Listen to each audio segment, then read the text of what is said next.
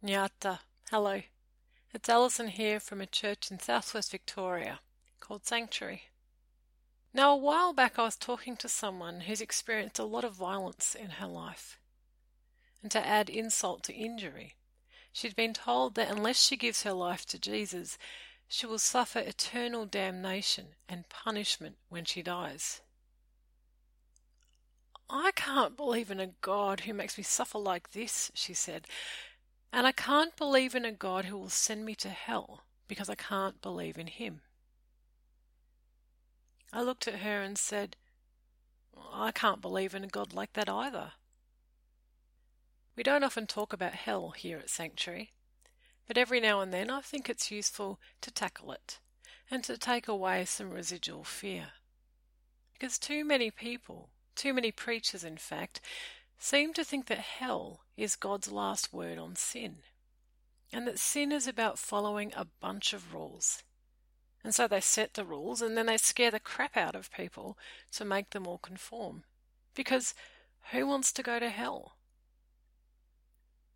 But I don't think it's like that. I don't think hell is God's last word on sin, and I don't think sin is about conforming to the rules.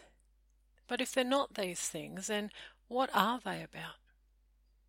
Well, my short answer is this Sin is about turning away from God and disrupting shalom. And hell is living with the consequences. So sin is what we do to our relationship with God, and therefore flows through to our relationships with all things. While hell means emptiness and fracture. It means living out of sync with God and self and others and land. It means living in exile. And so my conversation partner has known sin and hell already because of the ways people around her have used violence and fear to disrupt shalom and to turn her away from God. Her experience of hell is not what will happen after she dies, but the result of sin, other people's sin, here and now. But is this hellish exile God's last word? Well, all of us know what it is to live in exile. We all know what it is to live a fractured life.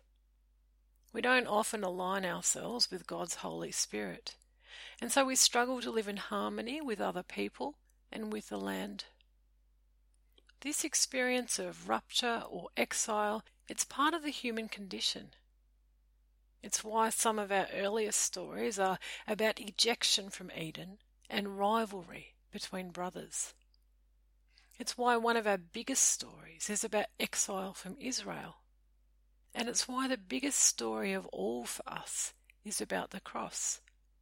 Because through his death and resurrection, Jesus Christ reconciled all things. To paraphrase one of our prayers, we could not heal ourselves. We could not save ourselves. We could not align ourselves with God nor make ourselves whole. So God came down and did it for us. And there's nothing we can do to earn or change that. That this means that the last word on sin is not hell, but Christ. For through Christ, God came to us to deal with sin once and for all. Through Christ, we are made right with God. Even so, we can choose whether or not to accept this, and that brings us back to hell. When Jesus talks about such things, he uses the image of a wedding banquet. All are invited, all are welcome, and yet many choose not to come. But this refusal is not the fault of the host or the venue or whether or not the invitations were nicely embossed on decollage card. It's simply that those who are invited say no. They choose to attend to other things. They choose to miss out. So, in the language of the church, they live in exile from God. They live in hell. In Revelation, the last book of the Bible, we have some further last words on sin and hell. These words are addressed to a worshipping community which bears the pain of the world. And as we heard last week, this community is offered a vision of a holy city coming down like a bride to fill earth with heaven. This vision takes our desire for the perfect communion of the Garden of Eden and marries it to the mess and reality of urban life. And so we have a garden city. We are shown a beautiful, flourishing, tree lined city filled with life and colour and light and the gates are always open. And there are people there from all nations. There are trees bearing good fruit and healing, and through it all runs the river of the water of life, a crystal fountain pouring from God's throne. To this marriage of heaven and earth, all are invited, and the invitations have never stopped coming. Like the letters from Hogwarts to Harry, the decollage cards are flowing through the letterbox and pouring down the chimney and pattering against the window and sliding under the door. And we see these invitations in our yearning to belong, in our hunger for a bigger story, in our thirst for healing. And there's one in the hand of every person who asks us for a cup of cold water. The invitations are issued from the Spirit and the bride. And what do they ultimately say? Come. And as we hear in Revelation chapter 22, everyone who hears joins their voices to the chorus Come. And everyone who is thirsty is invited to come and receive the water of life as a gift. This is the final image in the letter of invitation that we call Revelation. And so it's a final image of the Bible. And yet there are still some who, like Uncle Vernon, choose to seal up the letterbox and block the chimney and close tight the curtains and barricade the door. They deny their deep hunger, their woundedness, their thirst. They turn their back on the person in need. They reject, deny, or destroy every invitation. And so they remain outside the city. And there, outside the city, writes John, we find all those who use and abuse and exploit other people sorcerers and pornographers and murderers and idolaters, and all who love and practice falsehood. Yet this image comes after the so called Last Judgment, when he describes the wicked being thrown into the lake of fire. So it seems that this judgment is not so final, for here they are again alive and kicking with another invitation and another and another.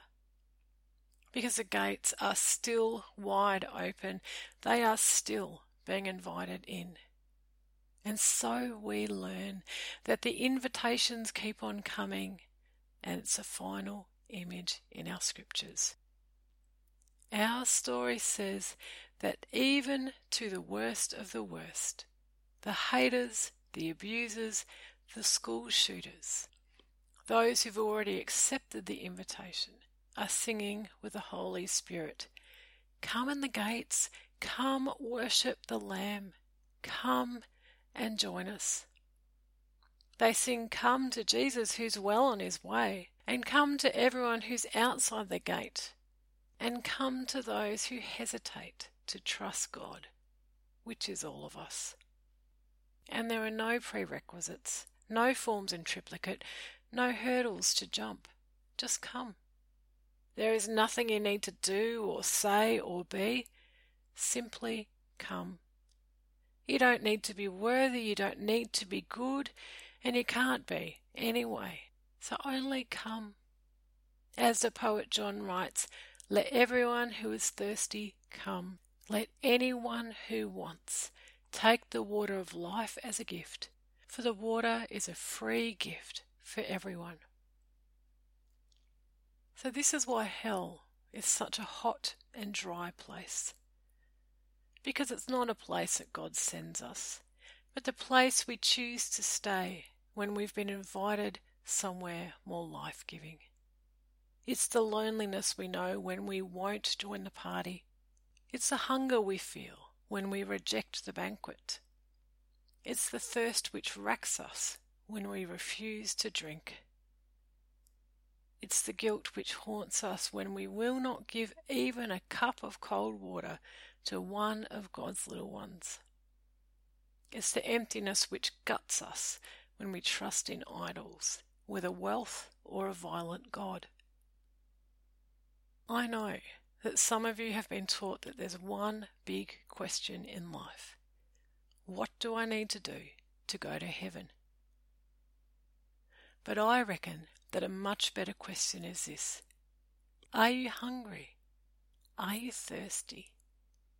Are you rejected or wounded or hurting? Then hear once again the good news.